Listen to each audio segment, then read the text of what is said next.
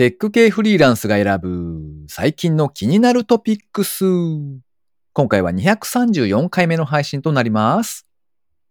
一生のお願いって言われた時に、え、もしかして覚えてないんですか？あなた前世で同じことをお願いしてましたよ。って断ってみたい。うん。この番組ではフリーランスエンジニアの S とエンタメ系エンジニアのアスカが最近気になったニュースや記事をサクッと短く紹介しております。IT 関連をメインにですね、ガジェットだったり新サービスの紹介だったり、それぞれが気になったものを好き勝手にチョイスしております。今回も記事を3つ紹介していきたいと思います。ご意見、ご感想などありましたら、ハッシュタグ、カタカナでテクフリーでツイートをいただけたらありがたいです。では一つ目の記事ですね。工場見学ができるコオロギ養殖場が長野県にオープン。これまでにないスマート養殖を間近に見た後は、コオロギ商品やゆるキャラグッズが並ぶ直売所も楽しめます。こちらはプレスリリースの記事からですね。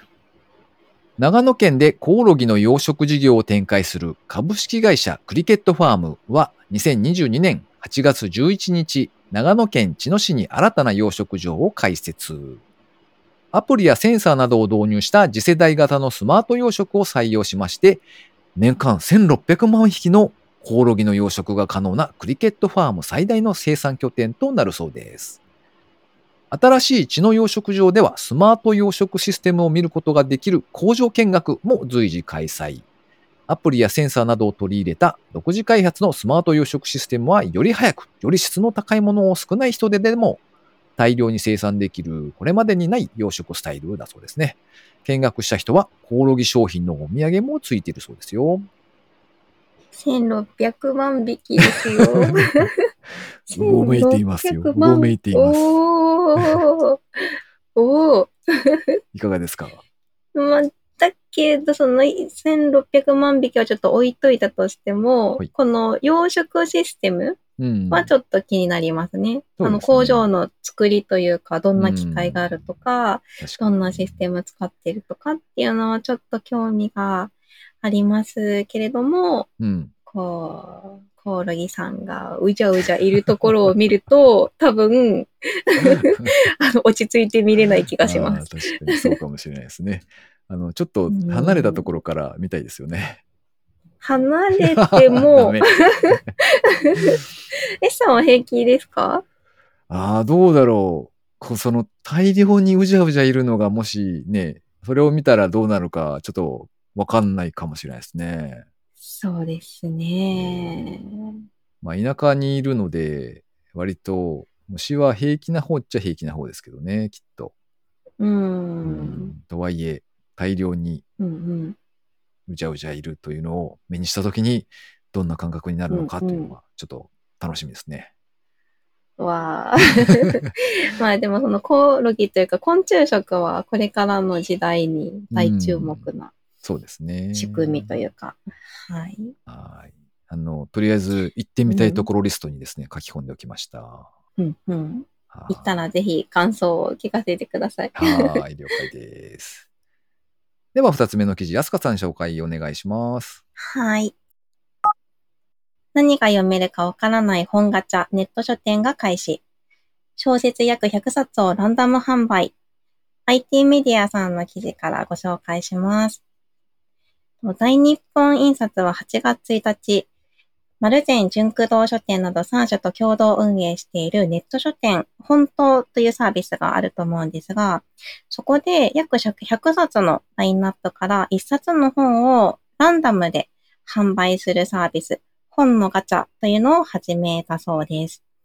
8月1日から期間は21日までってちょっと短いんですけども、あの、サイトを見てみたらすでにもう完売になってまして、なんと、早いいね。早い。早い、すごい早い。あ、でも、あの、追加しますって、あの、告知が書いてあったので、多分あまりにも早く売り切れてしまったので、本の追加をされるんじゃないですかね。ちょっとそれを楽しみに待ちたいと思います。で、この本のラインナップなんですけども、あの、全部小説になっているようで、えっと、カテゴリーがまず選べるそうですね。と短編だったり、長編だったり、あとは小学生でも読める内容とか、あと SF とか青春とか、あの、ジャンルを選んで購入したりってことができるみたいですね。うん。で、あの、ギフト用っていうのもああるみたいで、えっと、本、まあ、本の何が来るかっていうのはもちろんわからないんですけども、その何が来るかわからない本プラス、あと、あの、収納用の箱だったり、しおりだったりっていう、ちょっとあの、ギフト用、贈り物として最適な、あうんの、あつらいで、あの、販売してるのもあるそうです。なんかギフト用いいですよね。うん自分もいいけど、他の人に送るのも楽しみですね。なんか何が届いたみたいな感じでおしゃべりするのが楽しそう。気になりますね、そこね。何届いた？うん何届いた？みたいな。そんなに食い気味。これでも、いや、ごめん、これ前に読んだんだわうんって言われたらショックですよね。わあ もう100冊、あ、でもカテゴリーが、そうですね。ギフト用はどうなんですかね。ギフト用もカテゴリーが選べるのかなうん。これって、パッと話聞いたときに、あの、うんうん別名、在庫処分なのかな？在庫って思ったんですけど。あの、あれですね、福袋的な、ちょっと悪い福袋みたいな。そう。なうんのかなと思ったら、そういうわけでもないんですかね。まあうでも、ンダん。ムだから。あなんかまあ本の場合は、うんなんだろう、そんな外れというか、あんまりないと思うんですよね。特に小説で。そうですね。うん文庫本になったやつは、まあ大体面白いから、まあそういう中からね。であれば大丈夫か。うんそうですね。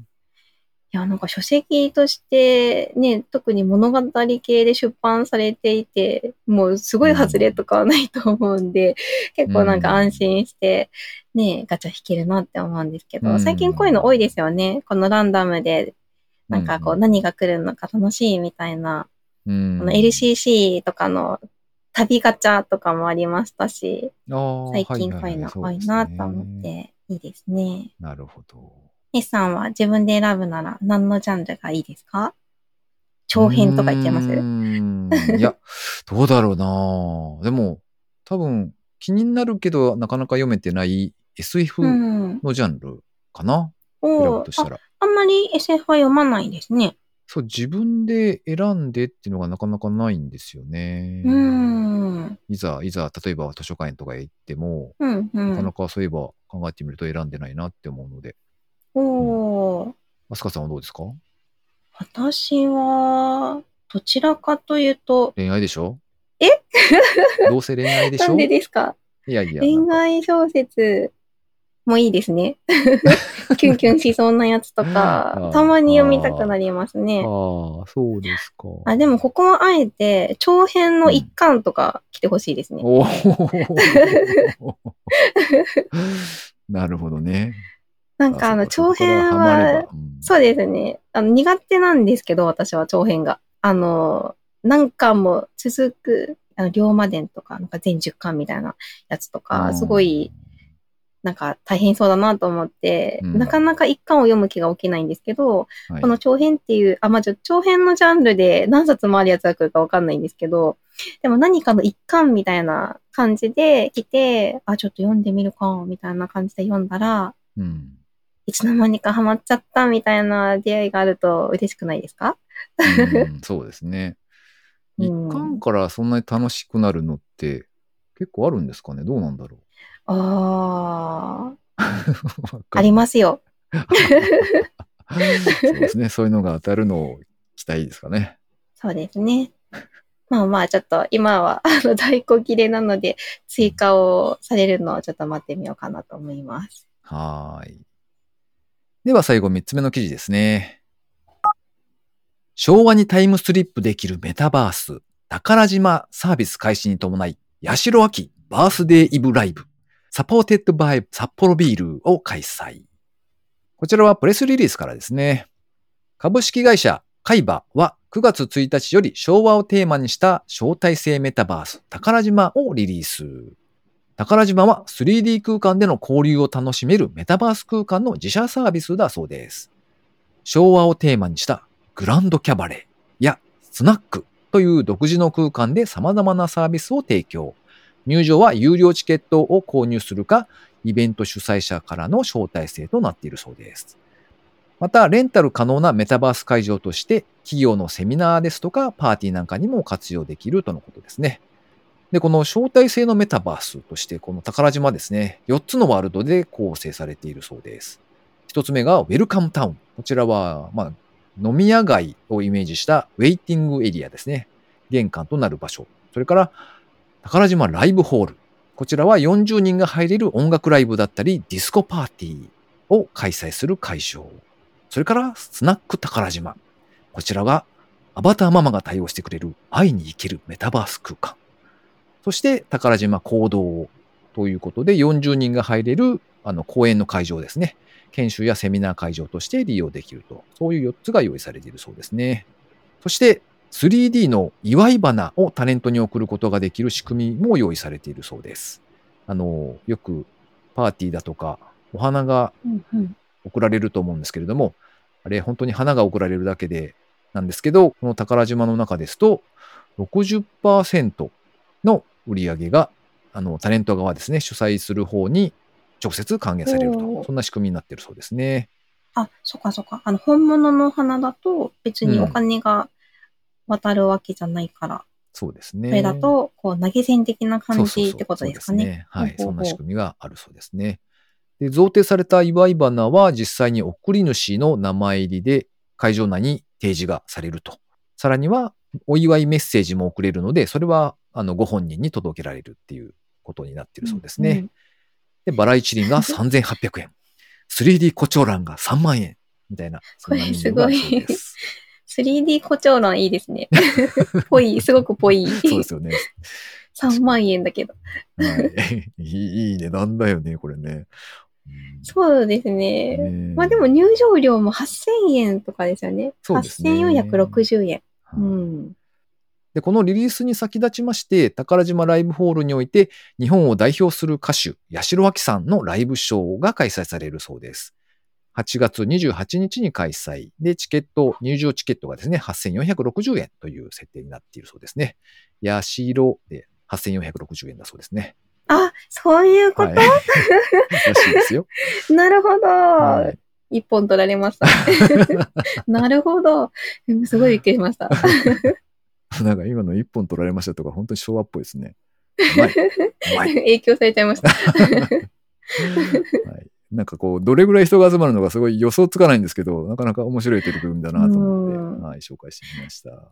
いや、これすごいいいですよね。なんか昭和感が溢れてて、うんなんかこれ何でアクセスするんですかね？あパソコンになるんですかね？そうですね。あの、一応、えっと、なんでしょう。よく環境確認みたいな機能あるじゃないですか。うんあの、うんうんアクセスできるかどうか。そういうのが一応用意されていたので、うんうん見に行ったんですけど、まあ、いわゆるあ PC 上から入る感じですかね。ブラウザーで。あ、うんうん。はいクラスターとか、あれで、あれをうん PC で入っていくようなイメージですね。あ、そうですね。パソコンからって書いてあります。そうですね。うんまあ、で、どうも、あの、なんて言うんでしょう。そういう仕組み、メタバース的な空間を用意、用意っていうか、作ってる会社は、まあ、当然なんですけど、別にあって、で、そのうんうん。サービスを利用して、今回のこの宝島っていうのを自社のサービスとしてリリースしていると。そんな流れみたいですうね。んなるほど。このディスコ？ディスコとか行ってみたい。話でしか聞いたことがないので、ディスコどんなですかね？ちょっと気になりますねそ。うですね。あと何気にこの呼ぼうとしてる人たちが明らかに年代が高めだと思うんですよね。そうですね。そうですよね。まあライブがね、八代明さんっていうのもありますし、うんうんうん。で結構なんかメタバースメタバースって言っても、あの VR チャットもそうですけど、クラスターとかも、結局はなんか集まる人がどうか、どんな人が集まるかって雰囲気ってだいぶ変わると思うんで、ああ、なるほどね。うんね、なんかこの昭和感いっぱいのこのディスコとかあるところに、うん実際にその世代の人がこうメタバース上で集まったら、なんかどんな感じか私すごい気になります。行ってみたいですね。タイムスリップした感じになるかも。うん。結構意外に面白そうですね。うん、行ってみたいです。個人的には、アバターママが対応してくれるスナック宝島うんにちょっと行ってみたいですね。ああ、わかります。スナック行ったことありますか？ありますよ。だいぶ昔ですけどね。おー、スナック行ったことないんで、ああ、そうかそうか。まあでも別に。ちょっとママに、はい。そうお話ししたい。うんうん確かにね。うんうんうん。リスナーの皆さんで昭和大好きな方いらっしゃればですね、一度見に行っていかれてはいかがでしょうかというところですね。ということで、今回紹介する記事は以上となります。続きまして、番組にいただいたコメント紹介のコーナーですね。まずは高道恵さん。いつもありがとうございます。ありがとうございます。232聞いてる。セミの声みたいなノイズ、わざと乗せてノイズ除去で消すという方針でやってます。なので今は扇風機とかも止めずに収録しています。軽いノイズ除去でも BGM つければ案外目立たない。セミの声しか収録されていない部分を作ってそこをノイズプロファイルに使うのがコツです。それから、あとは全キャスターのノイズ除去機能も結構優秀なので、一人収録でも全キャスター使うなんて手もありますね。とコメントいただきました。ありがとうございます。なるほど。あの、あれですね。前、前回になるのかな？あの、うんうんセミの声を止めるスイッチが欲しいっていうのを 冒頭で喋ったんですけど、それに対してコメントいただきましたね。確かにあれか。一定のノイズだと、高見さんが書かれてる感じで、確かに除去ができそうですね。なんか、あえて載せるっていうのもあるんですね。消しやすいようにってことですそうよね。、そういうことですね。おー。まあ、気にせずに収録するっていうのが一番いいのかもしれないですね。うん 裏技で消して。確かでは続いて、村ぴょんさんからいただきました。いつもありがとうございます。ありがとうございます。折りたたみでコンパクトになっていいですね。短時間で乾くのが魅力的です。デジタルメモはかなり高いイメージが笑い。自動運転の車にはいつか乗ってみたいと思ってます。でもいつか手動運転と自動運転を切り替えられたら、眠い時は自動運転にできるんでしょうかね。口の中のベロの筋トレ方法あるんですね。知らなかった。といただいてます。ベロの筋トレ方法。これは、S さんが頑張ってるやつですね。そうですね。うん。どうですか？成果は。うーん。そんなに変わってない気もするし、たまになんか、うんうんあ、でも前より良くなったかもしれないなぐらい思うこともあるっちゃあるんですよね。おー。何かしらちょっと成果が感じられないと、続けるモチベーションが保てないですもんね。そうですね。まあでも、うん。今のところ多分、やってても1ヶ月ぐらいだと思うので、まあまあ、もうちょっとやってみるのかなとは思ってはいますけどね。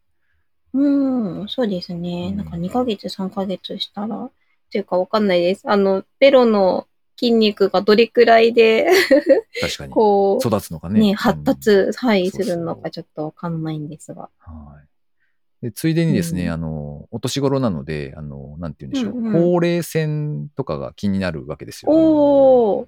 うんうん。口の周り？うんうんうんうん。ビデオ会議とかしていると、ああ、老けてんな、みたいなことをたまに思うので。あの、それは、はい。うん。ライトでカバーでいいんじゃない？ですか。ああ、なるほど。あの丸い。ライトいやいやいやいやいや。あえ？の、リアルワールドにライトはないからさ。あ、そっか。リアルなんですね。あ、いやいや、あの、リアルな時、はい出る時もあるわけじゃないですか。なので、うんうん。あの、なんか、ほうれい線筋トレとかでですね、あの、検索して、ちょっと、その運動もやってますよ、ついでに。おー、素晴らしい。頑張ってますね。はい ということで、番組にいただいたコメント紹介のコーナーでした。リスナーの皆様、いつもありがとうございます。ありがとうございます。えー最後に近況報告のコーナーですね。あすかさん、最近は何かありましたか？最近、最近というか、先々週ぐらいに、あの、池袋ミラーワールドという、池袋の VR 空間みたいなところのはい。謎解きやってきました。ほう。わわー。パチパー。なんだそれ。あの、まあ、なんか池袋ミラーワールドっていう場所がバーチャルであるんですけど、あそこではいはいバーチャルであるはい場所なんですね。あ、はいそうです、そはいうです。バーチャルでうんパソコンとかスマホからアクセスするところなんですけど、うんそこで、あの、スタンプラリーと、超激ムズ謎解きっていうのをやってまして。で、なんか最初スタンプラリーだけやろうと思ったんですよ。なんか激ムズって書いてあったので、うん。まあ、そんな激ムズだと、まあ無理かなと思って、うん。で、スタンプラリーをやり始めたら、うん。なんか人がすごい少なくてですね、はい。中でやってる人が、すごい少なくって、あれ、なんか、あまりにも人少ないよね。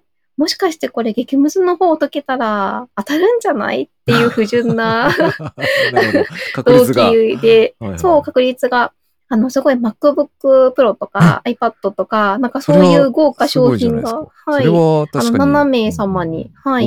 で、普段だったら、7人だったら、全国で7人で、あ、全然、いや、当たんないでしょって感じに思うと思うんですけど、うんまあ、期間が、あ、ちなみにもう終わっちゃったんですけど、7月の1日から31日まで、1ヶ。月間やっていて、うん。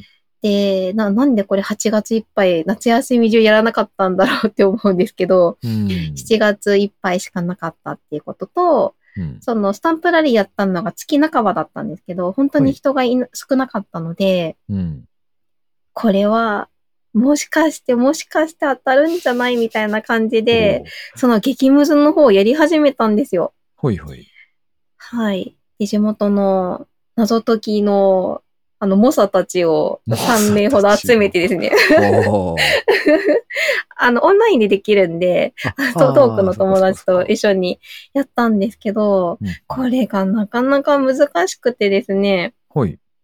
はい。解くのに、結局、締め切りギリギリぐらいかかって、あの公式の方がツイッターで出してくれるヒントを見ながら、うん すごい一週間ぐらいい。やってました。最終的には解けて応募できたのでよかったんですけど、確かなんか最終日3はい。日前ぐらいの、はいえっと、応募者数が、その最後までたどり、最後の答えまでたどり着いて、実際に応募した人の数が50何人だったんですよ。おお 少なくないですか？分 の7ってことですよもったいないね。当たるのねそうです。ね。おおすごい。うん。で、まあでも、あのーなんだろう、その後に、あの、うん追いかけられるように、はいヒントもたくさん出してたので、書き込みでやった人もたくさんいると思うんなるほど、なでる、ほど。そっかそっか。はい。もっと人数バーって増え、うんそうですね。もっともっと増えてるとは思うんですけど、いや、それにしても、もったいない。うん。あ謎解きも、あの、まあ、難しかったって言っても、うん。あの、ちゃん、変な風な問題ではなくって、うちゃんと考えれば解けるというか、ちゃんとヒントもあるへし、ー。気づけば解けるような内容で、うん。で、これがなんだろう、いや、そ、あの、答えを聞いても、いや、そんな、そんなの誰も解けないよ、みたいな感じだったら、うん。いまいちだと思うんですけど、全然そんな感じではなくって、うん。あの、ちゃんとした、ただ難しい だけのやつだったので、もっとたくさんの人にね、やってもらえばよかったのになと思いつつ、へうん、みんなで謎解きを堪能しました。わかーらんって言いながら、へーへーなるほどね。すごい楽しかったですうんよ。うんうん。まあでも、い何が一番すごいって、その50何人の時は、ほとんどヒントがなかったはずなので、おーその状態で分かった人はいはい。すごいとね。思いながら、その数字を見てましたね。へえ。うん。はい。そんな感じでした。うんさんは最近どうですか？うん、うん最近はですね、まあまあ割とお仕事の方で結構トラブル対応みたいなのがちょいちょい入ってきているので、まあ忙しいというのと、ほう。あなので、まああんまりこう、どっか出かけてるとかそういうのがないんですけど、あの、うんうんこの間気づいたのがですね、あの、Google マップのアプリあるじゃないですか、スマホとかで。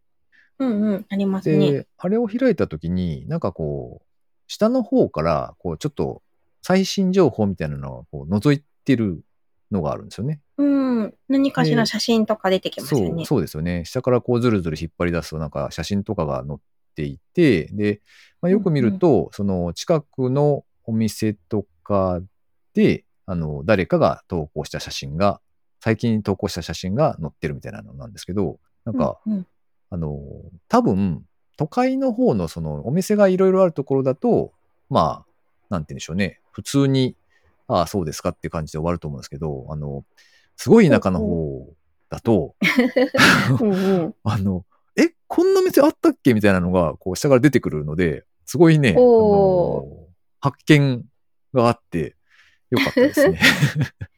あ、こんなとこにこんな店あるんだっけ？いつからできてんの？こんなとこって。いうのが、なんか2、へー。3点見つかったので、なかなか、うんうん。うん良い、良い機能だなと思って、はい、使っておりました。で、その見つけたお店とかを、まあ、あの、例えば家族にとかに見せて、およ良さそうだから行ってみようよって言って、まあ、ちょっと行ってきたりとかしたので、うんなかなか、はい、楽しめてますね。おいいですねう。ん。なんだろう、おもともと気づかなかったんですか？ん？それは広いからってことですか？こう、情報が、ああ、そういうことね。なあその、おなんだろう店ができているのが、なぜ気づかんのだと。うんうん、そう、そう、そういうことです。あ あんまり行かないから、外出ないから。うーんと、いや、あのですね、見えないとこにできてると、やっぱり気づかない そうですね。見えないところ。ですよね。で、そうですあとね。は、その、なんでしょう。まあ、例えばフリーペーパーみたいな、その、ね、近所でこういうお店がみたいなの、情報がないうんうん。ので、あ、じゃあ本当にその、スポット機能が良い情報源になってるんですね。そうなったという感じですね。もしかすると、例えば Facebook 使ってたりすると、誰かがね、なんか。投稿してたりとかがあって気づいたりするのかもしれないですけど、まあ、あんまり使ってないので、うんうんこう新しい発見だったっていう感じですね。うん。おというわけで、あの、あれですね、あの、田舎に住んでいる人ほど、ちょっと使ってみてほしいなという、そういう機能でしたね。